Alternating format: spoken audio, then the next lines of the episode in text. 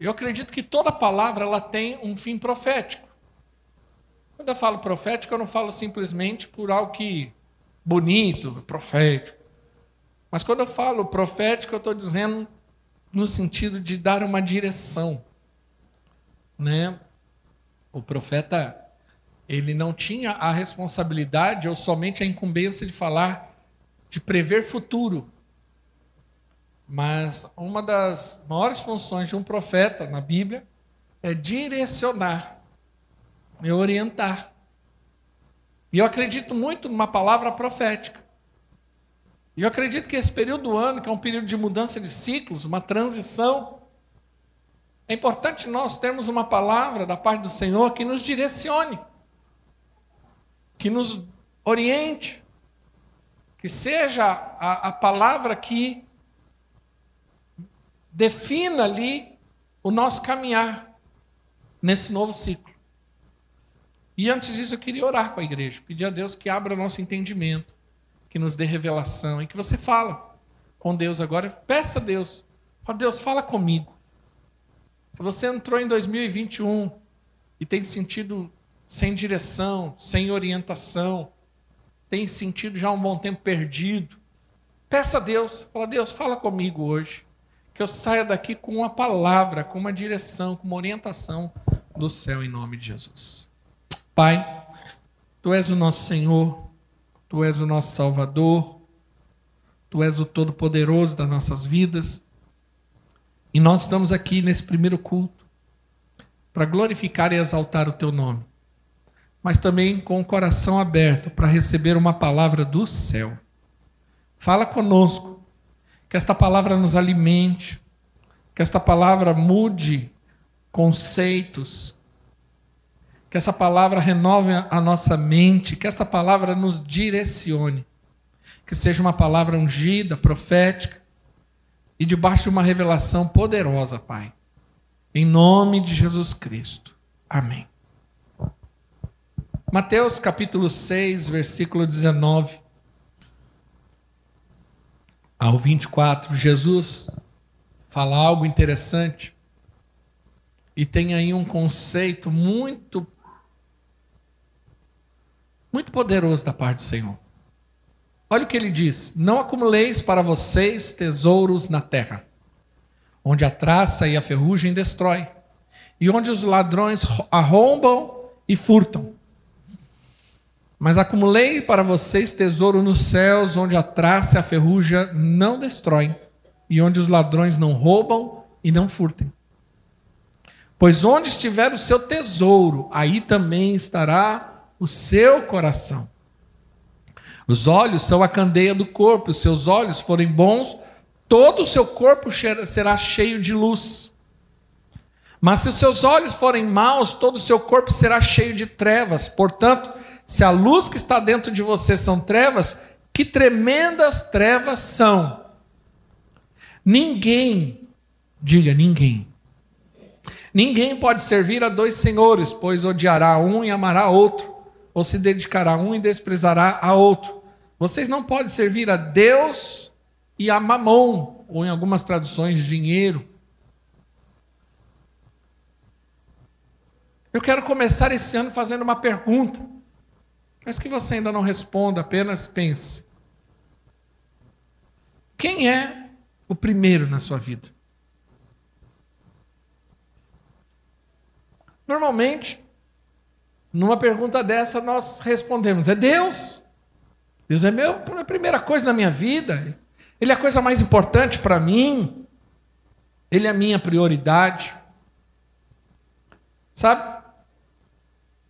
Seria é, interessante nós fazermos uma avaliação de quem é o primeiro de fato nas nossas vidas. Quando ficamos doentes, qual é a primeira providência que tomamos? Vamos tomar remédio? Vamos no médico? Ou oramos falando, Deus, vamos orar porque eu creio que o Senhor é poderoso para me curar? Quando perdemos o emprego, qual é a atitude que temos? Começamos a reclamar, a, a, a justificar ou a culpar alguém, ou apenas confiamos no Senhor e sabemos que tudo coopera para o bem daquele que ama o Senhor.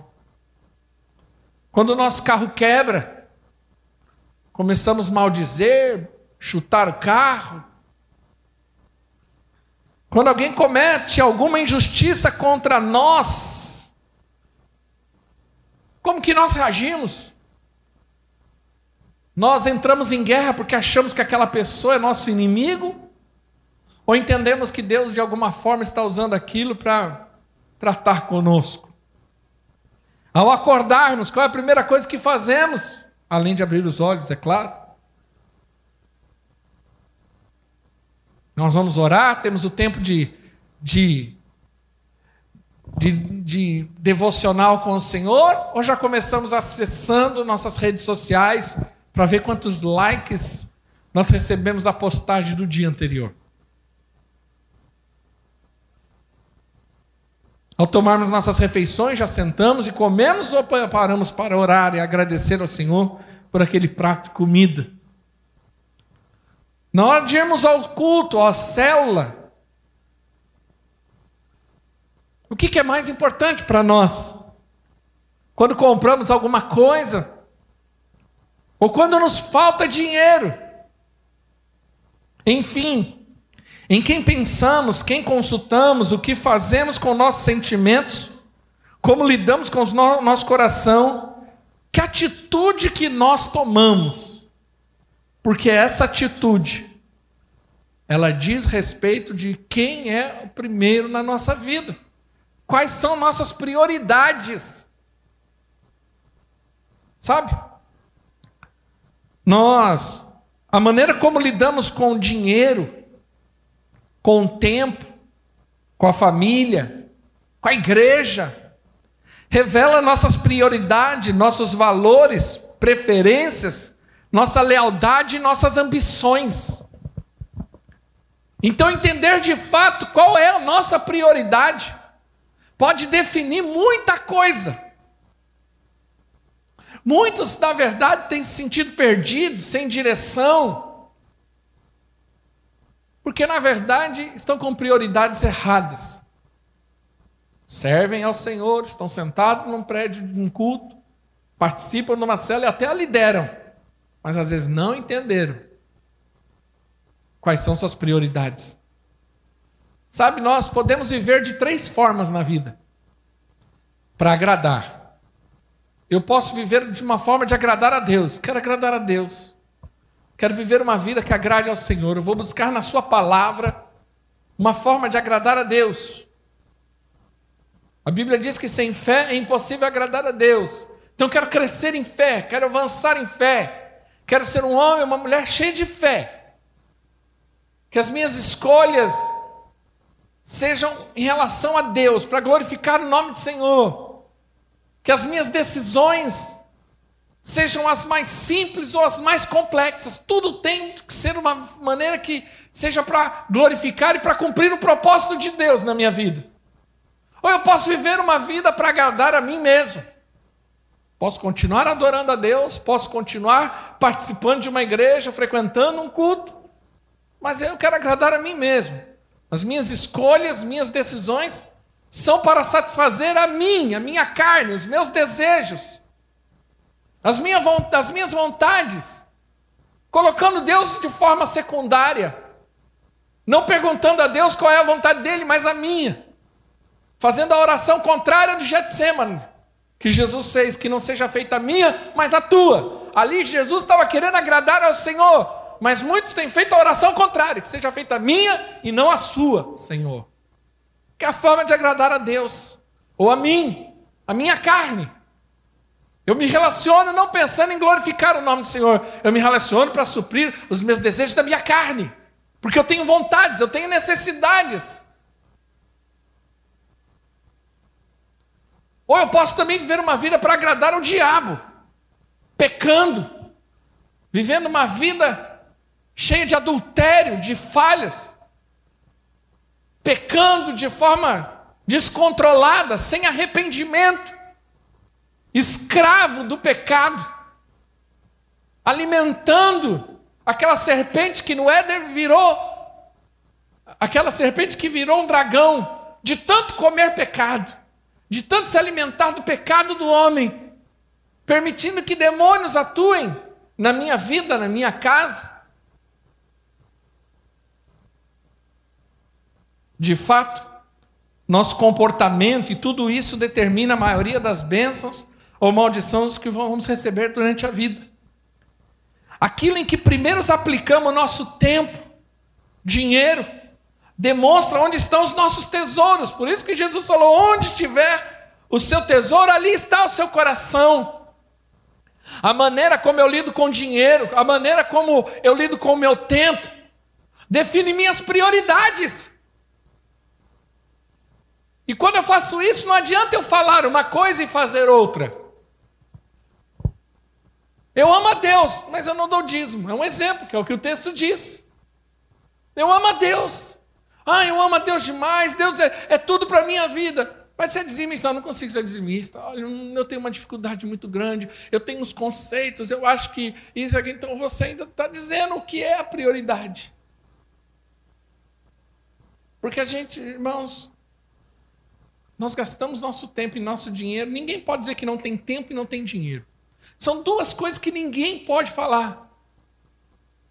Toda pessoa que vem me dar essa justificativa, quando ela é de fato, ela, ela, ela tem um coração sincero diante de Deus, ela vai reconhecer que isso é algo enganoso na vida dela.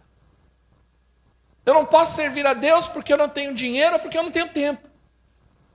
São duas justificativas muito comuns na boca de muita gente.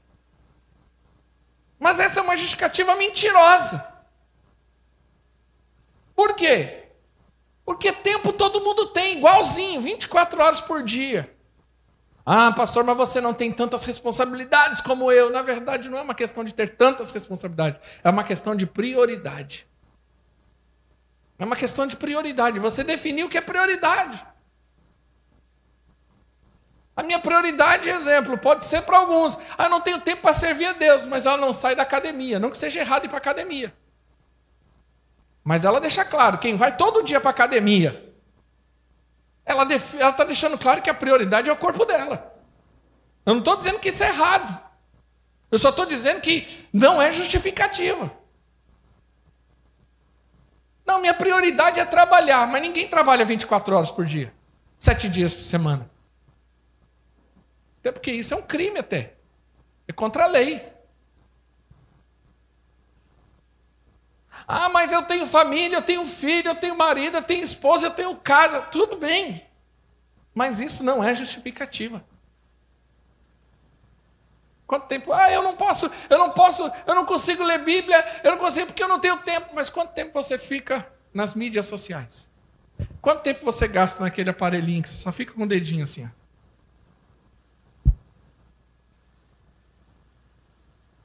Não sei se você sabe, mas dentro do seu próprio aparelho celular tem um sistema lá que diz quanto tempo você gasta nisso. Levanta lá. Quando a Bíblia diz em Romanos capítulo 1, versículo 20, se eu não estiver enganado, que ninguém será indesculpável diante de Deus, é fato. Não vai ter desculpa diante de Deus. Então, nós precisamos definir algo agora, já no primeiro culto desse ano. Primeira decisão sua, primeira circunstância você vai resolver na tua vida. Para de dar desculpa. Posso ouvir um amém? Para de dar desculpa. Porque onde estiver o seu tesouro, aí estará o seu coração. O coração vai atrás daquilo que é importante para nós. Nós precisamos definir nossas prioridades. Quem está entendendo, diga amém. O coração está no centro do, dos interesses de Deus. Por isso a questão do dinheiro é tão importante, pois ele é o único que de fato que pode concorrer com Deus. Por isso que Jesus fala assim: ninguém pode servir a Deus e a mamão. Ele não está falando ali apenas de dinheiro, mas ele está falando de prioridade. É que o dinheiro, biblicamente, nas palavras do próprio Jesus, é o maior concorrente de Deus no coração do homem. Deus não está interessado no meu, no seu dinheiro. Deus está interessado no nosso coração. Mas para que ele alcance nosso coração, para que o nosso coração seja alcançado por Deus, precisa tirar os ídolos desse coração. Por isso que Deus é contra a idolatria, porque a idolatria, ela ocupa o lugar de Deus no coração do homem. E a idolatria não é apenas uma imagem. A idolatria é um conceito. Exemplo, para mim, estou falando isso, por que, que o mundo está perecendo mais e mais? Por que, que a gente está vendo né, os médicos, cientistas, governos todos desesperados e perdidos. É muito comum você ver esse comportamento na Bíblia, em relação aos inimigos de Deus. A Bíblia fala que os inimigos ficaram perdidos, desbaratados, um matando o outro. Por que, que é muito comum esse comportamento? Porque eram, eram, não eram inimigos de Deus, mas eram idólatras. E a Bíblia diz no Salmo 115 que o idólatra ele se torna parecido com seu ídolo. E hoje eles levantaram um altar esse último ano. Foi levantado um altar de adoração nesse último ano. Pouca gente percebeu isso. O altar da adoração à ciência. Você pode ver que na boca de todos usam só esse nome. Não, porque a ciência. Porque eles colocaram a ciência como um altar, como um ídolo, como um Deus. Nós adoramos a ciência, porque a ciência vai definir nossa vida, porque, a, a, a, porque Deus que define. Então é a ciência que define nosso estilo de vida, nosso comportamento, nosso tempo. É Deus que define. Só que eles colocaram um Deus. Qual que é o Deus?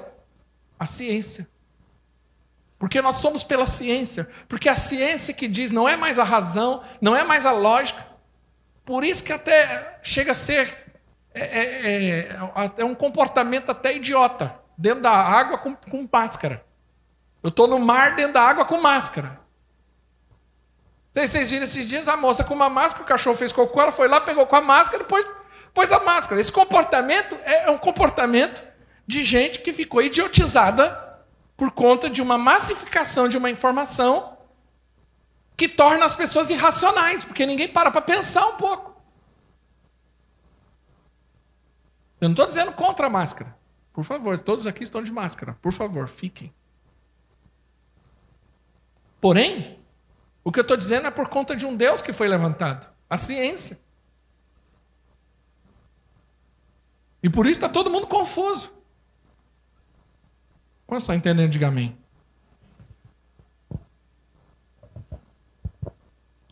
Mateus 6,33, Jesus fala algo muito interessante, que ele termina o texto falando de ansiedade, e ele fala assim: busque em primeiro lugar o reino de Deus e a sua justiça, e todas essas coisas lhe serão acrescentadas.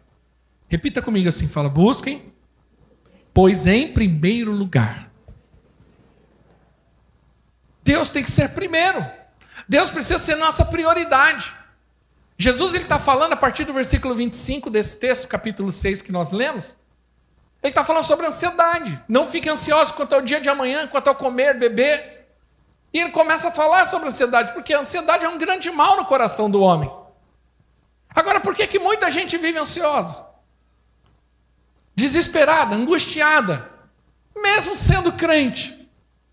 Porque na verdade é crente, mas Deus ainda não é prioridade para ela. Então, quando Deus fala busca em primeiro lugar, está dizendo coloque-me como prioridade. Busque em primeiro lugar o meu reino, a minha justiça e as demais coisas. Aquilo que você está preocupado, aquilo é uma consequência de uma questão de fé. Mas não ande ansioso em relação a isso. Mas para você não vencer a ansiedade, como que você faz? Você coloca Deus como prioridade. Nós temos alguns princípios que regem esse assunto. Primeiro, o princípio do primeiro. Deus, ele é o primeiro. O primeiro é um dos títulos de Deus, que indica a sua existência eterna, seu domínio sobre o universo que ele mesmo criou. Olha o que diz o texto de Isaías 44, versículo 6. Assim diz o Senhor, o Rei de Israel, o seu redentor, o Senhor dos exércitos: Eu sou o primeiro e eu sou o último, e além de mim não há Deus. Qual que é o título de Deus? Ele mesmo se declara: Eu sou o primeiro. Quando ele diz isso, ele está falando da, da, da sua natureza, daquilo que ele é de fato. E nós precisamos colocar Deus como prioridade na nossa vida. Por isso que eu comecei essa mensagem fazendo uma pergunta: quem é o primeiro da tua vida? Que hoje nós possamos sair daqui com uma reflexão que mude a nossa mentalidade. Quem será o primeiro da sua vida nesse ano de 2021? Porque o primeiro define suas prioridades. O primeiro define, o que você definir como prioridade vai definir seu comportamento, vai definir sua agenda, vai definir o seu acordar e o seu levantar. Porque se eu falo que Deus é a minha prioridade, ao acordar, qual que será a minha prioridade? Ler a palavra de Deus, fazer um devocional ou ir para o Facebook ou para o Instagram? Você está vendo como definir isso vai definir muita coisa na sua vida? E quais serão os resultados disso?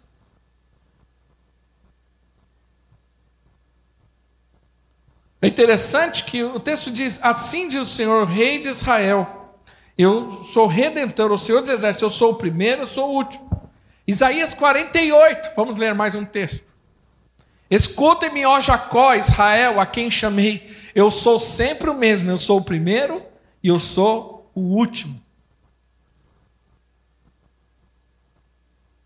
O próprio Deus, ali no livro de Isaías, mais uma vez se define como o primeiro. Ele está falando a um povo que tinha deixado ele de lado. Deus se tornou secundário. Qual é o problema da religião? O problema da religião é que também a religião torna Deus secundário.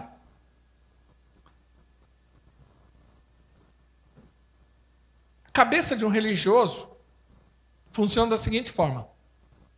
Por isso que às vezes você é até é questionado por algumas pessoas, às vezes da sua própria família. Porque nós somos uma igreja onde nós colocamos Deus como prioridade em tudo. E essa aqui é a nossa mensagem, mas esse aqui é o nosso estilo de vida. Quando você olha na posição da, do tabernáculo no, exer, no deserto, quando eles acampavam, ah, o tabernáculo era sempre montado no centro e todas as tribos ao redor. O tabernáculo não era montado num canto, na periferia do acampamento. O tabernáculo era montado no centro. Por quê? Porque isso estava dizendo qual era a prioridade daquele povo. Deus no centro da nossa adoração, no centro do nosso louvor. A nossa vida cotidiana, o nosso estilo de vida gira em torno da nossa adoração, da nossa fé. Isso mostra que, o que era prioridade para aquele povo. Só que a religião ela coloca Deus na, como na, na, nas periferias. Em que sentido? Deus se torna secundário, meu culto se torna secundário. Então é o seguinte: eu vou para o culto, mas tem uma coisa mais importante, eu deixo de ir. Eu sirvo a Deus, mas se aparece uma coisa mais importante, eu deixo de servir a Deus. Ó, oh, pastor, está aqui, ó, eu estou entregando a minha liderança. Por quê? Porque agora é o seguinte: estou fazendo faculdade, estou fazendo isso, estou fazendo aquilo, então é, liderar uma cela para mim já não é tão importante, porque agora eu tenho outra prioridade. Pastor, mas a pessoa precisa fazer faculdade, ela precisa estudar, ela precisa trabalhar, precisa. Sim, mas isso não quer dizer que ela deixa o que é prioridade na vida dela. Ó, não vou no culto hoje porque eu estou cansado, estou com uma dor aqui e eu quebrei a unha do pé, então eu acho que hoje eu não vou no culto. O que, que ele está dizendo? Que Deus não é prioridade, é secundária. É só aparecer uma coisa um pouco mais importante, uma urgência um pouco maior, que ela deixa Deus em segundo plano. Ah, eu, eu trabalhei tanto essa quarta-feira, eu não vou na célula hoje não. Por quê? Ah, eu estou cansado. Sim, mas cansaço é justificativa para não adorar a Deus? Para não servir a Deus?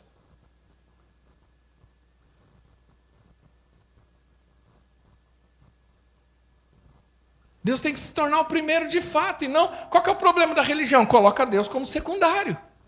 Por isso que nós temos o, o católico não praticante. O que, que o católico não praticante, quem já foi ou quem conhece alguém faz? Ele é católico na sua fé, na sua declaração. Mas servir a Deus é prioridade para ele? Não, a vida dele é uma coisa, a fé dele é outra. Temos isso dentro da igreja evangélica? Demais. Chamado-se crente nominal. A gente não usa católico, crente não praticante. A gente usa hoje um termo chamado crente nominal. Quem é o crente nominal? É aquele que se autodeclara cristão evangélico, porque um dia ele entregou a vida para Jesus, ele acha que a partir daquele momento ele nasceu de novo, e pronto, acabou. Mas agora ele não tem responsabilidade nenhuma. Ele não participa de uma igreja local, ele não se envolve com nenhuma igreja local, ele vai no culto quando ele gosta. Hoje, hoje em dia ele fica mais pela internet, porque ele procura bem aquele tipo de pastor que ele gosta de ouvir. Ele não tem um pastor, ele não tem uma autoridade, ele não está sujeito a nenhuma estrutura, mas ele se diz crente.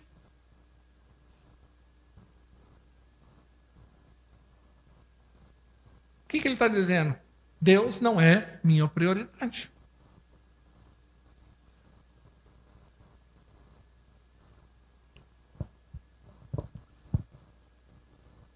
O texto, inclusive, diz que além de ser o primeiro, ele também é o princípio.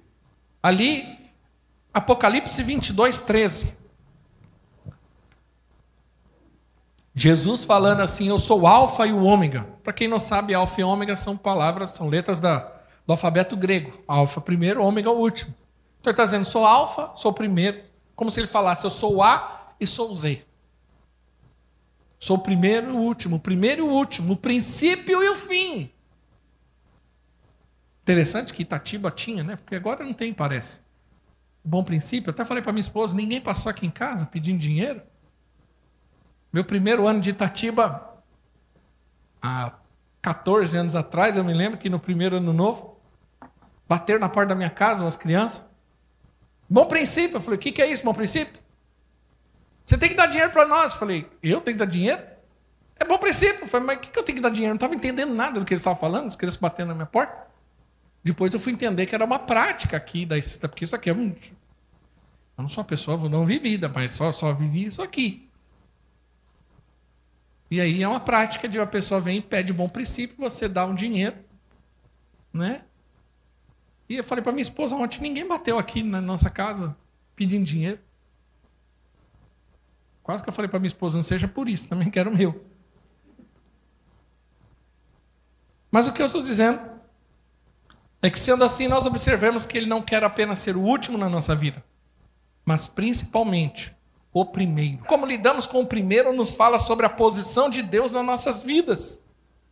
O primeiro sempre traduz o que é mais importante para nós, pois constitui a nossa prioridade. Consequentemente, nossa atitude em relação ao primeiro influencia toda a nossa vida natural e espiritual. Não é à toa que nós vemos aqui no texto vários textos, Deus próprio falando a respeito dele mesmo.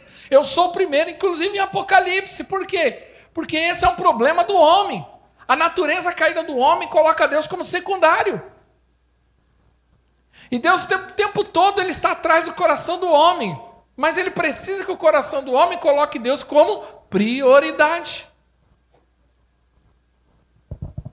Se o princípio do primeiro permear nossa vida, nossas escolhas, nossas vontades, nossos pensamentos, com certeza evitaremos muitos erros e consequências desastrosas. Eu já falei isso, mas repito, acho que encaixa muito bem nesse, nessa mensagem. Falo isso muito para jovens solteiros. Eu recebi meu chamado no Senhor quando eu me converti. E o primeiro versículo que eu aprendi que eu decorei foi Mateus 6,33. Fui conversar com o pastor da igreja local, que eu fazia parte. Abri meu coração e ele me deu esse texto, e esse texto me trouxe uma luz muito grande. Mateus 6,33. Buscar em primeiro lugar o reino de Deus e a sua justiça, e as demais coisas vos serão acrescentadas. E aquilo encheu meu coração de, de alegria, como a palavra de Deus faz. E eu fiz daquele versículo uma, uma base para a minha vida cristã. A partir do momento que eu me converti, eu comecei a colocar Deus em primeiro lugar na minha vida. E eu fiz isso como um, um, uma maneira de vida. Então, tudo aquilo que poderia atrapalhar essa relação minha com Deus como prioridade, eu sacrificava, eu abria mão, Então eu fiz isso com as minhas amizades, fiz isso com relacionamento, fiz isso com um monte de coisa. Com sonho pessoal, porque no meu caso eu recebi um chamado da parte de Deus para ser pastor. Então, além de agora querer servir a Deus como cristão, eu queria agora ser pastor. Então, eu comecei a priorizar minha vida espiritual em tudo. Então, todas as minhas escolhas, todas as minhas decisões eram baseadas nesse princípio. A minha vida espiritual é mais importante do que tudo. A minha vida espiritual é mais importante que tudo. E assim foi. Todas as decisões, inclusive para casar. E também para não casar. Não foi por uma questão Deixa eu falar isso de uma forma certa, pode ser mal interpretada. Mas eu priorizei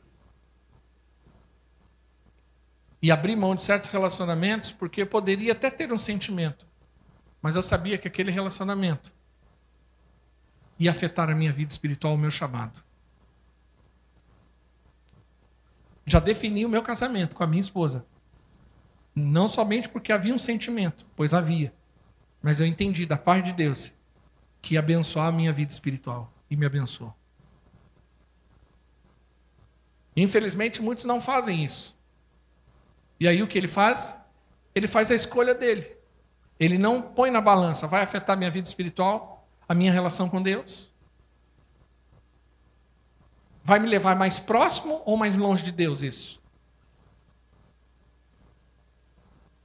Ah, ah, surgiu uma porta de emprego aqui, só que eu tenho que trabalhar de tal, tal, tal, tal, tal, e eu não consigo mais ir no culto, não consigo participar de mais nada, isso, aquilo, isso, aquilo, isso, aquilo, outro. Eu vou pôr na balança. O quanto isso vai ser bom? O texto lá de Mateus diz: Não ajuntais tesouros na terra, onde a traça e a ferrugem correm, mas ajuntais tesouros no céu. De que adianta o homem ganhar o mundo e perder a sua alma? De que adianta, às vezes, eu ficar com uma conta financeira, uma conta no banco abastada, mas perder a minha família? Pastor, mas não é justo ganhar dinheiro? Muito justo. Mas a que preço você vai ganhar esse dinheiro? Que adianta você ganhar todo o dinheiro do mundo e não ter com quem gastar, porque sua mulher foi embora com outro, seus filhos já estão tudo largados e não querem mais olhar para tua cara? Então, quando eu falo de colocar Deus como prioridade, estou falando na sua casamento, na sua vida, nos seus negócios. Eu conheci um empresário que, ele era um empresário, um grande empresário, de uma, um grupo de empresas muito grande, e ele tinha a, a, a diretoria dele. Mas ele, muitas vezes ele falava assim para a diretoria dele: Olha, eu vou fazer uma reunião ali, depois eu volto para falar com vocês. Essa reunião, na verdade, era uma, um lugar de oração que ele tinha dentro da empresa, na sala dele, onde ele orava, porque ele precisava tomar decisões. E ele falava: Deus, eu, o Senhor é o meu, o meu sócio. E ele consultava o sócio dele. Porque ele colocou Deus como prioridade nos negócios dele, na vida dele. Quantos estão entendendo? Diga amém. Quais são as suas diretrizes? Deixa eu dar uma diretriz para 2021. Defina as suas prioridades em Deus. Porque se você não definir suas prioridades, você viverá de, de urgências. Algum de aqui já teve aquela sensação que você é um bombeiro que só vive apagando fogo da tua vida? Só vive de urgência? Parece aqueles bombeiros quando está em época de seca e começa a apagar fogo aqui, fogo ali, fogo ali, fogo aqui. Tem gente que vive assim. Por que, que ela vive assim? Porque ela, na verdade, ela não tem definido o que é prioridade na vida dela. Como ela não definiu o que é prioridade, ela vai vivendo. E aí, conforme os fogos vão acontecendo, ela vai apagando, mas ela não tem uma prioridade clara. Quem está entendendo, diga amém. Em segundo lugar, só vou falar dois tópicos hoje. O primeiro de Deus é exclusivamente dele. Deus sempre separa algo para o seu uso exclusivo. Naquilo que ele determinou que é dele, ele não aceita que toque ou que use para si próprio. Exemplo, no jardim do Éden. Deus fez o jardim, preparou tudo, mas havia uma árvore. E ele falou: Nessa árvore você não toca. Porque é o princípio do dízimo. O dízimo não é uma questão somente de dinheiro. O dízimo tem um princípio de que tem coisas que é para Deus, somente para Deus, para o uso de Deus, consagradas a Deus. E aquilo você não pode mexer. Porque aquilo é do Senhor. Nós vemos esse princípio já no Éden, quando Deus falou: todas as árvores você pode comer, mas essa não, Adão. Essa árvore é minha, você não toca, não mexe nela. Você pode desfrutar de todas as árvores, inclusive da árvore da vida, mas essa árvore você não toca, porque ela é minha. O Santo dos Santos era um lugar exclusivo para Deus, não havia acesso fácil, público. É interessante que se você olhar no, Novo, no Antigo Testamento, a gordura, o azeite, o dízimo, a primícia eram exclusivamente dele, inclusive os primogênitos. Tinham que ser consagrados a ele.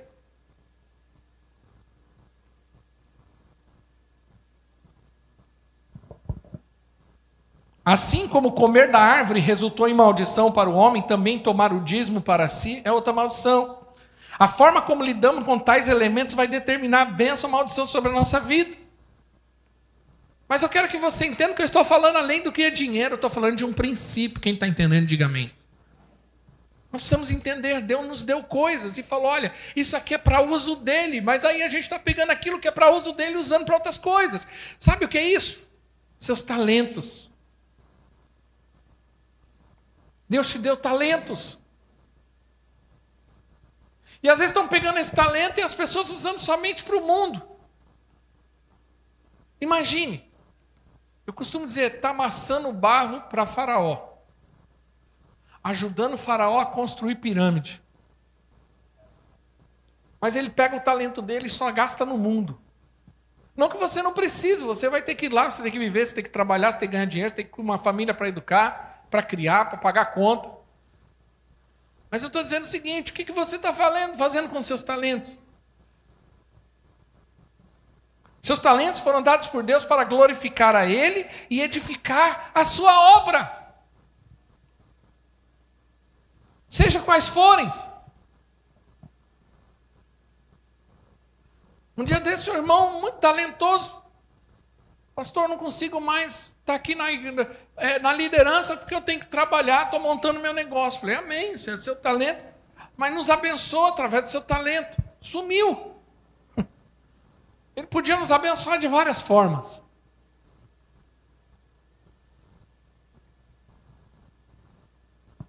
Deus deu talento, aí a pessoa fala: não, só vou gastar no mundo, vou edificar coisa para o mundo, que às vezes é para o diabo, e a pessoa nem sabe.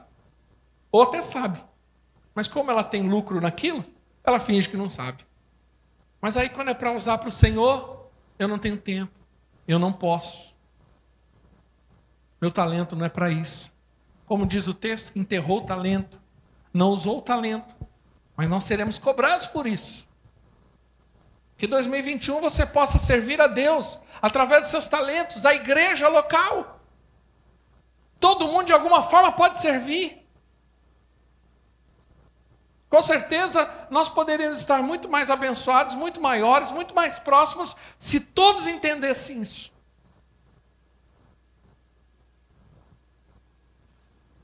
Fiquei pensando, né? Estava olhando agora no louvor e vi a Jaque aqui cantando. Aí a Jaque desce e vai gravar, né, o, o culto. Parece aqueles circos que aparecem na cidade. Já viu o circo? Porque a igreja, a igreja parece aqueles circos. Você chega lá, tem um rapaz que cobra ingresso, tem o que vende a pipoca, o que vende algodão doce. Daqui a pouco começa o show, é ele que está rodopiando, é ele que está apresentando. É ele que está fazendo o Globo da Morte. Daqui a pouco tem um intervalo, é ele que está passando vendendo a pipoca de novo. E às vezes na igreja acontece isso porque porque outros irmãos não entenderam que todo mundo precisa servir a igreja, ajudar a igreja, compartilhar com seus talentos a igreja. Quando estão entendendo, diga amém. Sabe? Mas nós precisamos definir nossas prioridades. Salmo 27, 4. Abre comigo. Quero ler três textos para acabar. Eu amo esse texto, esse texto tem ardido no meu coração alguns meses. Porque Davi era um rei. Ele tinha acesso a tantas coisas que todos nós gostaríamos. Nós acabamos de ver agora, dia 31, dia 30 aí, a mega cena da virada, não sei quantos milhões de pessoas jogando, né, um valor de mais de 300 milhões, e um monte de gente, nossa, se eu ganhasse, eu ia fazer isso, eu ia fazer aquilo. Quer dizer uma coisa, Davi tinha muito mais que isso. Isso aqui era, era dinheiro de pinga para Davi. Davi, né? E ontem eu estava dando uma olhada ali, viu um pessoal comentando a respeito da festa do Neymar, que dura não sei quantos dias, uma festa regada a muitas coisas, muito dinheiro e muita gente querendo ir na festa e não tendo acesso. Davi tinha acesso a tudo isso. Às vezes quando aparece lá aquelas viagens, né, para as Bahamas, para, sei lá, para outros lugares do mundo, desfrutando dos melhores hotéis, cinco estrelas. Você fala assim: nossa, eu queria ter um dia. Não é? Eu estava assistindo um filme ontem e vi um cara no iate. Eu, sempre quando eu vejo um iate assim dentro de mim, eu fico assim: eu queria pelo menos um dia, um dia. Não queria ter o iate, não. Porque nem dá tempo de usar o iate. Mas eu queria um dia pelo menos estar lá dentro do iate. Entende de mim que coisa assistindo um filme ontem com a minha esposa. Davi tinha acesso a tudo isso. Davi tinha todas as oportunidades que ele poderia ter, que nós gostaríamos de ter. Mas esse texto me chamou a atenção. Diz assim: Uma coisa eu pedi ao Senhor. Ele não pediu mais poder, mais dinheiro, mais influência, mais likes, mais seguidores, porque hoje o negócio é um desespero por seguidores. Ele não pediu nada disso. Uma coisa eu pedi e é o que eu procuro, ou seja, era o objetivo, era o propósito de vida, era a prioridade da vida de Davi. Qual é? Que eu possa viver na casa do Senhor todos os dias da minha vida, para contemplar a bondade do Senhor e buscar sua orientação no seu tempo. Por que, que Davi foi o que foi e teve a influência que teve até hoje nas nossas vidas? Por que, que Davi era um homem segundo o coração de Deus? Olha o coração desse homem, ele podia ter acesso a tudo, ele podia desfrutar de tudo. Deixa eu falar um pouco mais baixo que está doendo. Ele poderia ter acesso a tudo isso, mas o único desejo, o único anseio da alma de Davi era buscar o Senhor, ter Ele como prioridade, a casa dele, a obra dele, a edificação da igreja que essa deve ser o nosso coração.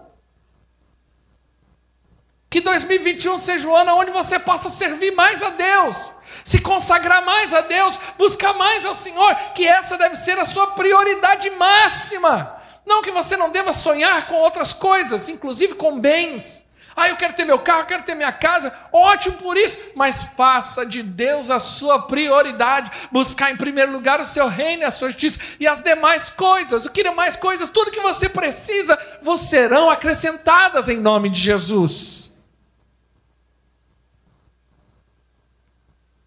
Olha 1 Coríntios capítulo 9, versículo 26.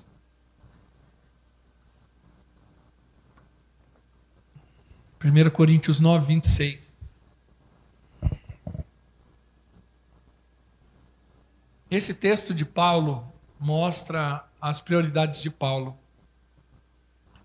Ele diz assim: sendo assim, não corro como quem corre sem alvo. Diga, sem alvo. E não luto como quem esmurra o ar. Paulo ele já destrói o Zeca Pagodinho aqui. Porque o Zeca Pagodinho tem uma música. Deixa a vida me levar. Vida leva eu. Nem é assim? Nesse texto ele já destrói o profeta, ou o, profeta Zeca Pagodinho. o falso profeta. Porque ele está dizendo o seguinte: assim eu não corro como quem corre sem alvo. Ele tinha um objetivo claro, ele sabia o que ele queria. E é muito importante você saber o que você quer, porque quando você sabe o que você quer, você sabe o que você não quer. Então por isso que você precisa definir suas prioridades. Porque quando você definir suas prioridades, você fala assim: Eu não corro como quem está esmurrando o ar à toa. Mas eu estou fazendo, eu estou trabalhando, eu estou edificando. Eu estou me desgastando, mas eu tenho um propósito, eu tenho um alvo. Eu tenho um objetivo. Eu não estou esmurrando o ar apenas. Mas eu sei o que eu estou fazendo.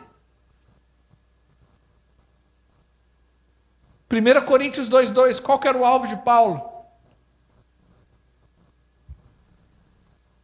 Eu amo esse texto. Eu tenho feito desse texto a minha base para a mensagem.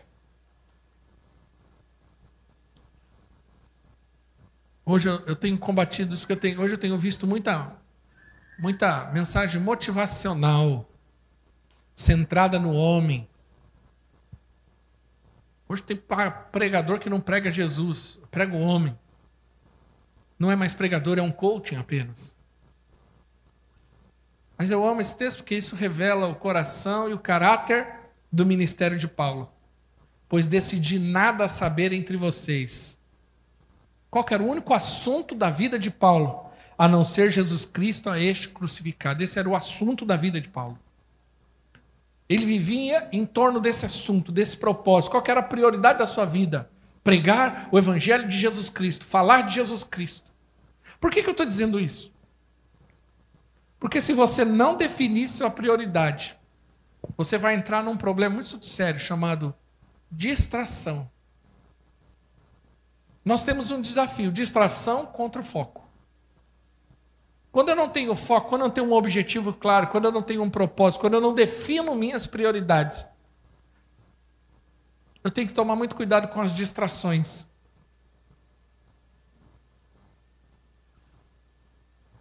E isso às vezes nos custa muito. Vou dar um exemplo muito claro aqui, muito comum do nosso dia a dia, para você entender isso. Quantos aqui falaram uma vez na vida, pelo menos, eu vou no mercado comprar. Eu estou precisando de sabão em pó. Aí você fala, vou no mercado comprar um sabão em pó. Aí você volta, você comprou o sabão em pó. Quando você viu, você fala assim: ah, já gastou 150 reais, mas eu só queria gastar 20. Quantos já passaram por isso? Porque você perdeu o foco. Porque você foi distraído. Entendeu?